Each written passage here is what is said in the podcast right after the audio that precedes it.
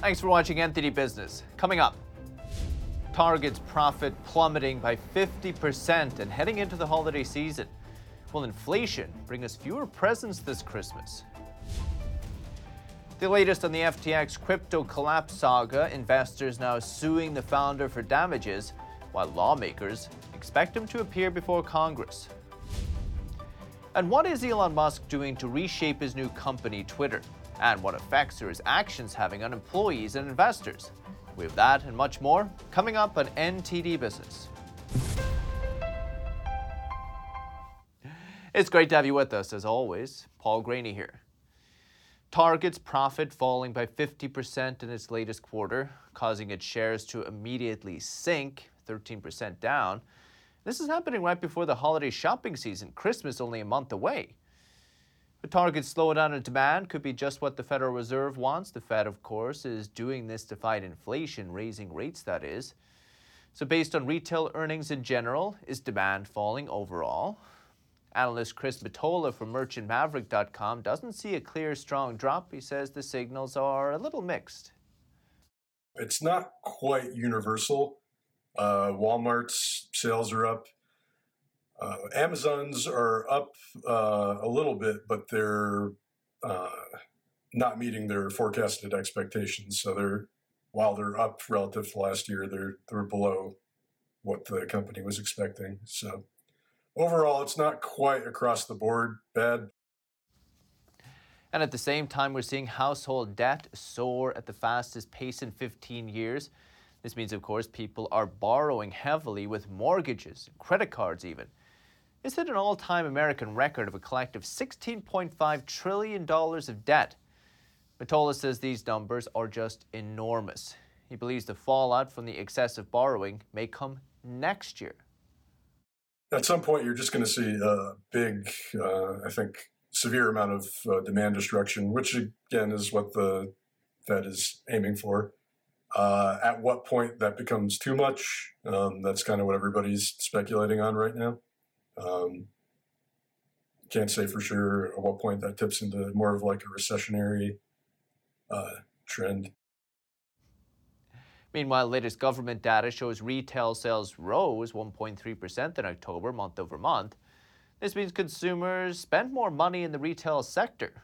But Mottola attributes that mainly to car and gas sales, which are also included there for some reason. He says people will have to focus on buying essentials because of high inflation. And because of this, he predicts it'll be a disappointing holiday shopping season. And the founder of online store Uplift Floor Rive, Philip Masiello, quite unfortunately doesn't sell essentials. Food sales are going up, and what Masiello sells technically is food, but in our business, we're we're a uh, we're a nice have. We're not a must have. We sell protein powders and um, you know mushroom coffee and things like that, and we are seeing a decline in that demand. We are seeing some uh, some, I would say, spending or, or uh, spending choices being made when it comes to you know what people are buying. Masiello says food sales are going up not because people are buying more. The numbers are going up because food is simply more expensive. He also believes people are more selective about what they're buying. A year ago, you could buy 100 items in the grocery store for $300 to feed your family. Well, today, you're spending $300, but you're only getting maybe 75 items, right? So you've had to make choices about what types of items you're getting. You know, maybe we're not going to get the most expensive olive oil that we like. Maybe we'll get a lower grade olive oil. Maybe we're not going to get, you know, our favorite pasta sauce. Masiello believes we'll see a softer holiday shopping season in terms of unit volume even if people spend a lot of money, that once again is just because things are more expensive. So with us to discuss the economic outlook is Douglas Holtz Eakin. He's the president of the American Action Forum. He's also the former director at the Congressional Budget Office. Doug, it's great to see you. Thanks for coming on. Thanks for having me. So, Doug, very uncertain times. We see Target warning today their sales are slowing, shares tanking at the same time. We also have the director at the LA port saying that last month was the slowest month since 2009. How serious do you expect this economic downturn to get? Well, I don't think we're in a downturn yet. Uh, for every story like the Target story, we got Walmart with stronger earnings. We got uh, retail sales out uh, for the most recent month, and they were unexpectedly strong. And so uh, I think what we're seeing is a rebalancing of the consumer's appetite for services versus goods. In 2021, we had the year of goods price inflation and we had supply chain problems and people were trying to get their hands on goods. 2022, the story is services people going back to the consumption of you know restaurants and shows and travel and those prices are the ones where we've seen the inflationary pressure and that part of the spending is still carrying the economy so you're thinking that maybe when 2023 comes there could be more pressures on households uh, no question so you could easily imagine um, as the fed uh, gets to neutral which i expect it to do uh, in December, we'll go another 50 basis points, is, is my best guess. Uh, they'll continue to move to more restrictive monetary policy in early 2023, one or two more rate rises. Then you could easily see businesses thinking, well, uh, we're not going to need all these workers. We're going to get broader layoffs. You start getting broader layoffs, then you get a pinch on the, the income flow into the household sector, and then, then you get the, the rebound effect of less consumer spending. So that's a concern for the middle to second half of 2023. And I think that's the basic reason that most economists attach a higher probability to a recession than you typically would uh, at this point in time. Mm-hmm. In my introduction, I mentioned you were at the Congressional Budget Office. I think for the government yeah. at the moment, whether it's them to blame or whatever, they're, they're in a tight spot. Like you spoke about, we have high levels of debt. The Fed is raising interest rates. The interest payments on that debt is going to be phenomenal. Got inflation to deal with, an economic downturn to deal with. What advice do you give both Republicans and Democrats? Well, I think the first thing to recognize is that once you let inflation get entrenched, you have no good choices. You either live with the inflation, and nobody wants to live with the inflation that we're experiencing even now. So if you look at food, energy, and shelter, half of the CPI, half of the typical family's budget, that's still rising at nearly double digit rates, 9.5%. That's, that's extraordinarily fast. So that's not an option. Well, the things you need to do to address the inflation are also not particularly much fun, right? They mean fewer retail sales, fewer home sales, a weaker labor market. So you level with the, the American people. Congress and the administration say we are, we are doing this uh, to bring inflation under control. Uh, the Fed is doing something it doesn't like to do but, but has to do. And they have to promise to not make it worse. Uh, Congress thus far, you know, it's doing what Congress does. Spend now, promise to pay later. That's an inflationary um, a tendency, at least directionally. The administration sought to, re, you know, uh, relieve 420 billion dollars of student loan payments, and that that's just again more spending, more inflationary pressure. So they could do their part by not making things worse and letting the Fed do its part by fighting the inflation. But now we see that the, the GOP have secured control of the House. Perhaps we will see gridlock, maybe, but traditionally the Republicans, they haven't exactly been responsible fiscal stewards, I feel. You think this time it could be different? Uh, I think the gridlock by itself will, you know, minimize the chances of anything like an American Rescue Plan, $2 trillion of stimulus in a hot economy. That was a huge policy error. I don't expect to see that repeated. I don't even think we'll see another CHIPS and Science Act, $300 billion of deficit finance spending. So the political gridlock will, will serve to take inflationary fiscal policy off the table. It'll be, it'll be pretty static and neutral. Um, I, I, don't think that's a terrible thing for the macroeconomy right now. The Fed can deal with uh, trying to bring inflation under control. If it precipitates a mild recession as a result, it can unwind that pretty quickly. It's time to turn the reins back to the private sector and let it drive the economic growth. I like your optimism, Doug. We don't hear it so often. Douglas Holtz, Eakin, American Action Forum. Thank you so much, sir. We appreciate you. Thank you. Thank you. And down at Wall Street, stocks fell today, unfortunately. The Dow lost 39 points, one tenth of a percent. S&P fell 33 points, eight tenths of a percent. And the Nasdaq gave up yesterday's gains, dropped 175 points, 1.5%. And the legal headaches are piling up for the founder of bankrupt crypto exchange FTX. Today, crypto investors sued Sam Bankman Fried and several celebrities who endorsed the platform. They want damages, quite simply. The lawsuit alleges Bankman Fried and FTX promoters engaged in a conspiracy to defraud investors. Doesn't sound good for him. The suit claims FTX's yield bearing accounts were simply unregistered securities that were unlawfully sold in the United States. Investors argue it was simply a Ponzi scheme where investor funds were shuffled into related entities to maintain the appearance of liquidity, maintain the appearance that everything was okay. It wasn't. Representative for Bankman Fried did not immediately respond to a request for comment. But lawmakers are pouncing on him too. Today, the House Financial Services Committee announcing it'll hold a hearing next month. They'll investigate FTX's collapse and they expect Bankman Fried to be there too. Bankman Fried or FTX filed for bankruptcy last week after making risky bets and losing billions of dollars in user deposits. Sorry if you were affected. And Elon Musk, the richest and arguably the busiest man in business, is continuously in the news. He's given Twitter staff a deadline to be highly committed to their work. Here's Anthony Sean Marshall with the details. Elon Musk seems determined to turn Twitter into the success he had with Tesla. Musk, the world's richest person, tweeted this week that he's remaining at Twitter's San Francisco headquarters around the clock until he fixes the company's problems.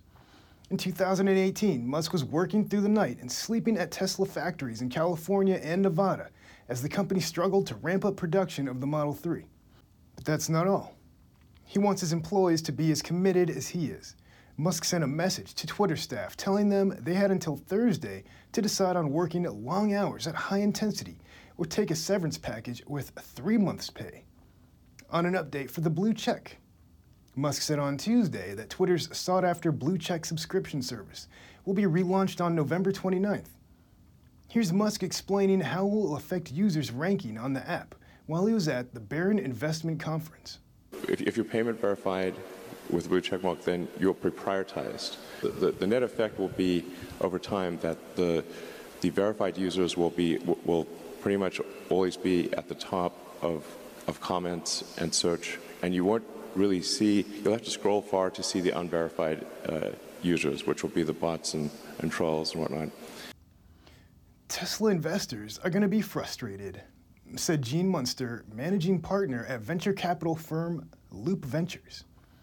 Munster also said he's probably going to spend more time on Twitter than any Tesla investor feels comfortable about.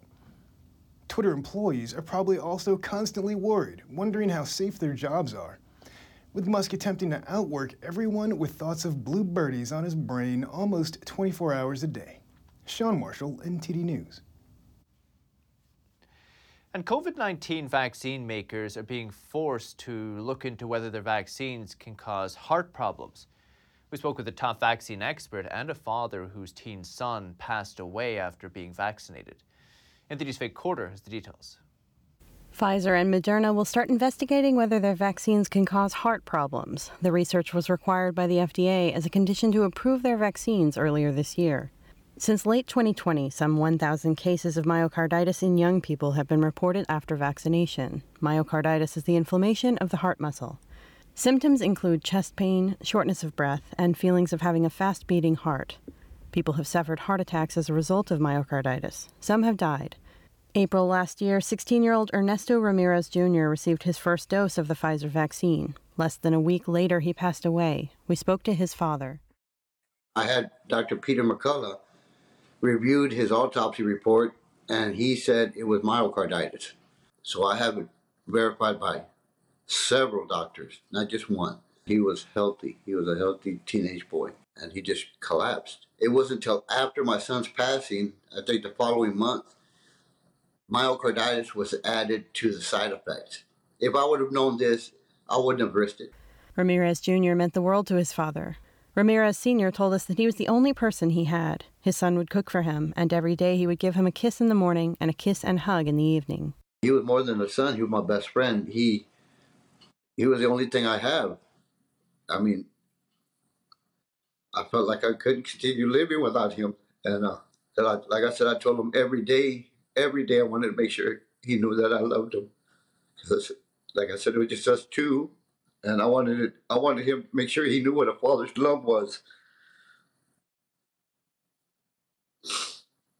He, he, he never wanted to leave me alone.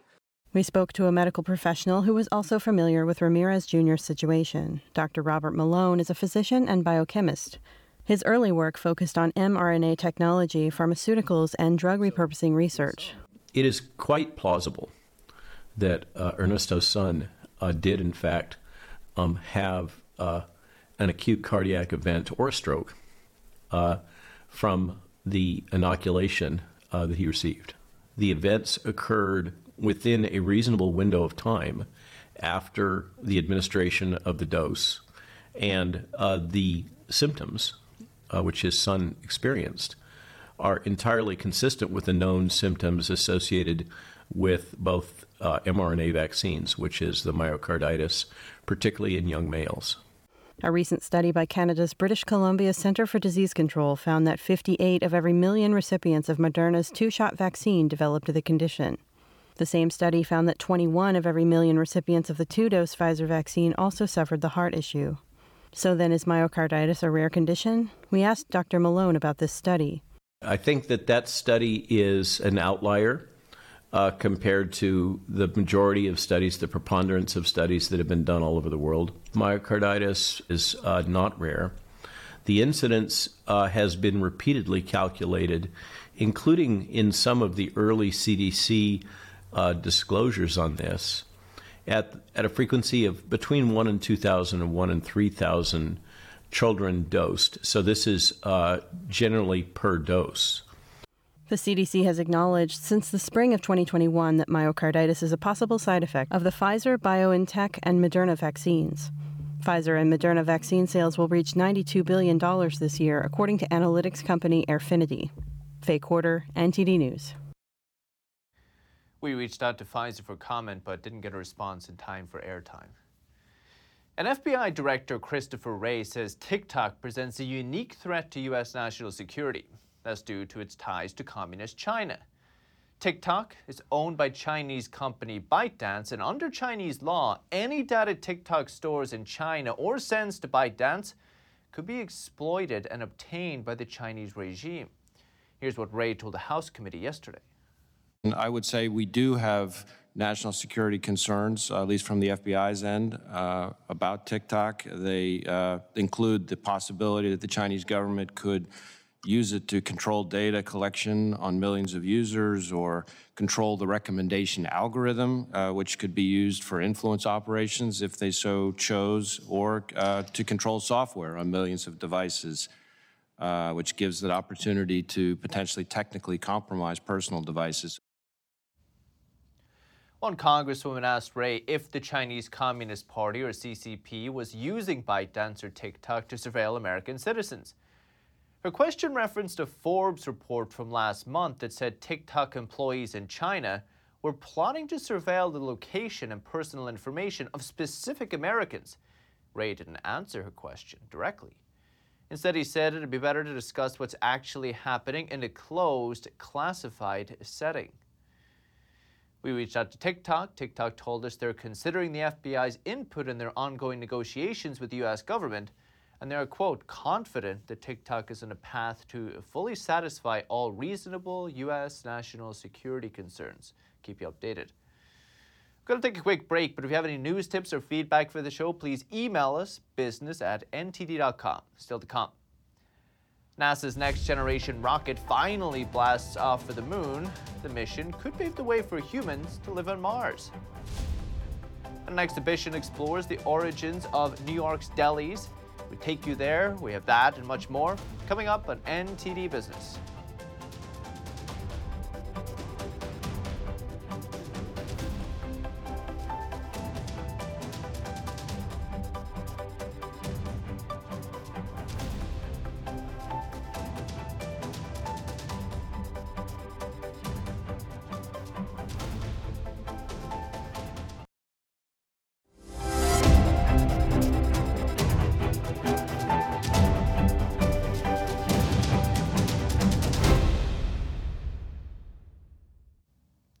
Welcome back.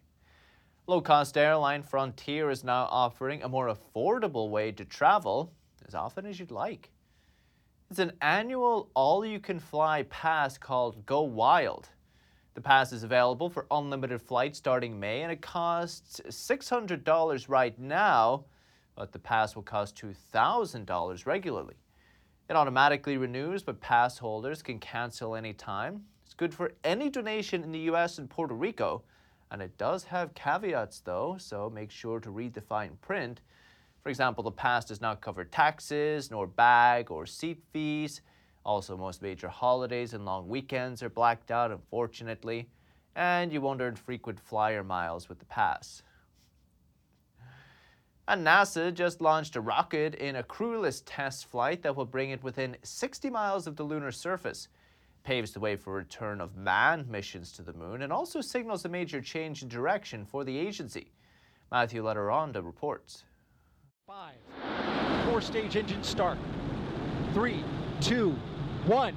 Boosters in ignition. NASA's huge next generation rocket has finally blasted off for the moon in an unmanned test flight that not only paves the way for a return of astronauts to the lunar surface, but signals a major change in direction for NASA itself. But Artemis 1 first had some drama before its launch from Cape Canaveral. There were problems for hours, including a crew of technicians who were being heralded as heroes for carrying out a repair inside the rocket's blast zone. It's a test flight. NASA Administrator and former Senator Bill Nelson shortly after liftoff. Why are we uh, going back?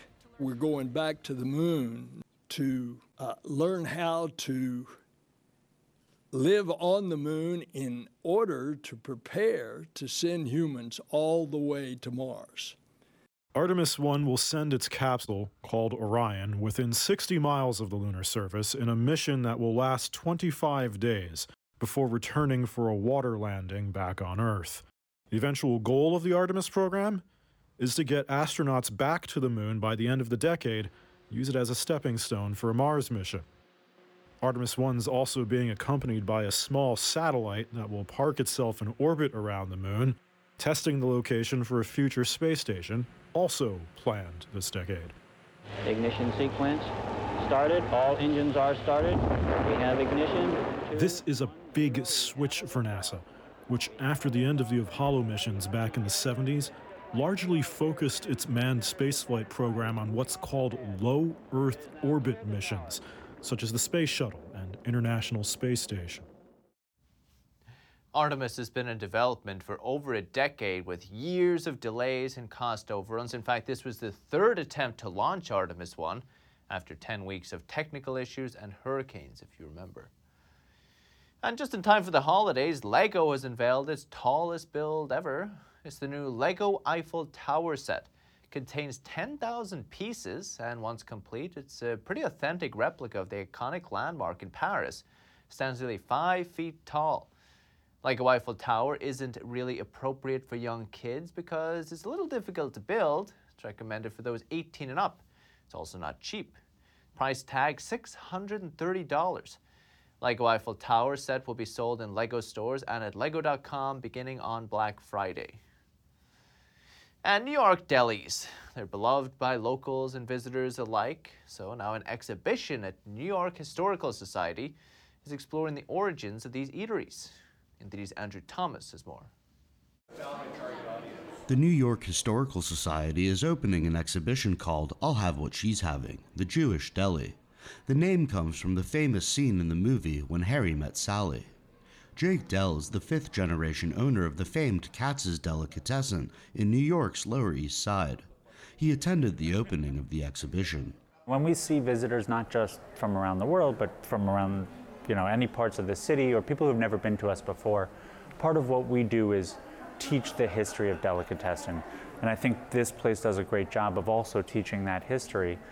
The exhibition explores American deli's Jewish roots and how Eastern European Jewish traditions became everyday norms for New Yorkers. I think the idea of the Jewish deli, right, is, is sort of the roots of it. It's a Jewish food tradition, but that doesn't mean it's meant you know, by Jewish people for Jewish people, right? It's it's a very much for everyone. It's we're New Yorkers, right? And we're all New Yorkers at the end of the day. Old institutions like Katz's and Second Avenue Deli are going as strong as ever. Many will leave the exhibit and head straight to a deli. First and foremost, you got to eat, right? And so it doesn't matter who you are, where you come from, what you do. Everyone can bond over a pastrami sandwich or a matzo ball soup or a latke. And, and I think that's the beauty of this food is that it is so accessible to everyone. The exhibition is on display at the New York Historical Society until April. Andrew Thomas, NTD News. That's the latest in the NTD business team and myself, Paul Greaney. Follow me on Twitter, though, if you're there, please. Oh, and if you have any news, tips, or feedback for the show, please email us business at ntd.com. That's all for today. Thank you for watching. We'll see you tomorrow.